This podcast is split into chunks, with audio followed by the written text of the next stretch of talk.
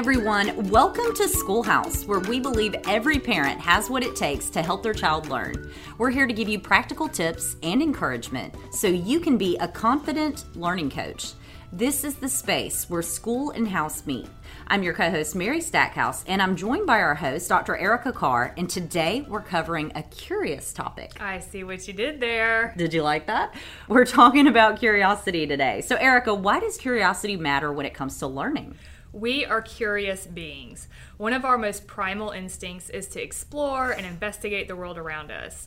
So, after scanning the environment for any threats to our safety, our brains get to work on processing new information and learning new things. So, this reminds me of episode one structure to help your child thrive. We talked about needing to create structure that provides your child with that sense of predictability and safety.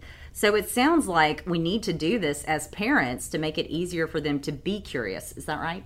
You've got it, Mary. So these ideas go hand in hand. The structure we create to support learning really does set our children up to receive and process new information because we've removed barriers, established patterns with procedures, and created a consistent learning environment. And by doing all of that, you're basically giving your child's brain a green light to explore and learn. I think John Medina in his book Brain Rules puts it well. We are powerful and natural explorers. Curiosity is everything. That's a good quote. I love this connection, and now I understand the need for that structure even more. So, let's say we've done all of that and we're confident about the structures that we have in place. How do parents put this idea of curiosity into action to coach the learning? So, there are many ways for us to encourage curiosity in our children. I'm going to offer three ways any parent or caregiver can help their child tap into their natural curiosity. And those are through experiences, play, and reading. Okay, so let's talk about experiences first. How can parents use experiences to encourage curiosity? All right, let me ask you a question. So, what is the coolest experience you have ever had? This is so easy jumping out of a plane. Oh, that is scary, but awesome. So, it was. Scary. What made that the coolest experience? It was scary, but it was the coolest experience. I've always been terrified of heights, but I overcame my fear and just did it. It was awesome. So, is it safe to say that experience also resulted in new learning? So, you probably think of being high in the air differently now. Oh, definitely. I'd say that I have a completely new understanding about heights and planes and parachutes and all that. so, when we engage in new or unique experiences, we are allowing our curiosity to lead.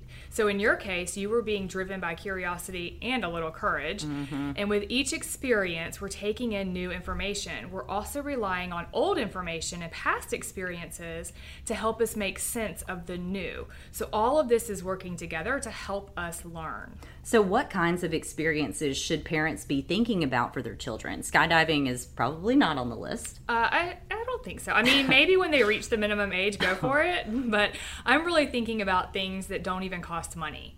So, going on a scavenger hunt in your neighborhood, spend the afternoon at a free museum, turn your living room into a scene from your favorite time period, book, or movie, conduct a science experiment. Uh, artistic experiences are also important. So, create space for or encourage drawing, painting, use of musical instruments. You could even create your own instruments, and dance or performance. All of these experiences engage your child's senses and allow them to use previous understanding to make new meaning. Those are some wonderful examples. And what you said is also really important for our listeners to hear. Exposing your child to new experiences doesn't have to cost money. Okay, so what about play? How does play engage a child's curiosity? So, my favorite way to play as a child was to draw space shuttles and other imaginary scenes on my driveway. Love it. Not only did this type of play require a great deal of creativity, but it also required my cousins and I to be inventive.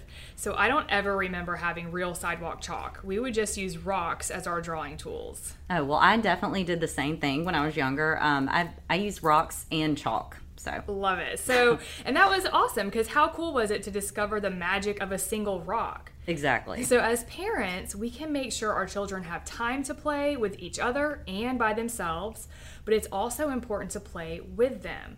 So, egg on your child's curiosity as you play games and make believe together. So, what does all of this look like for older kids? That's a really good question. So, it's sometimes easier to understand that we need to play with our younger children, but we shouldn't overlook the emotional and learning benefits of playing with our older children. So, this can mean playing board games, word games, or made up games with your own set of family rules. Instead of an inside joke, maybe you create an inside game. So, making time for play and playing with your child, you have the opportunity to encourage their creative ideas. You also have the opportunity to point out new learning. So, maybe you see them make a chess move for the very first time. At that point, you can you get to say, "That's a good move. I wonder what other moves you have up your sleeve." You're reinforcing their learning and inviting more of it. Yeah, this reminds me of my own favorite game. So I used to love playing dominoes with my family. And for the exact same reasons that you mentioned, this game never got old for us because we're always coming up with new ways to get ahead. I love it. So your game of dominoes and that opportunity for play required curiosity and exploration of new ideas. Right. Okay, so you mentioned reading as another way to engage curiosity. Tell us how reading plays into all of this. So I'm going to ask you another question, Mary. Okay. So, what was your favorite book? My favorite book, probably The Lion, the Witch, and the Wardrobe. Okay, why was this your favorite? Just because of the adventure and the characters, and so imaginative. That is so great. So, through that book, you explored an entirely different world. Oh, absolutely. It actually inspired me to want to write children's books one day. Oh, I love it. Okay, so that is what we want for our children too. We want them to have every opportunity to explore, imagine, and let their curiosity take over.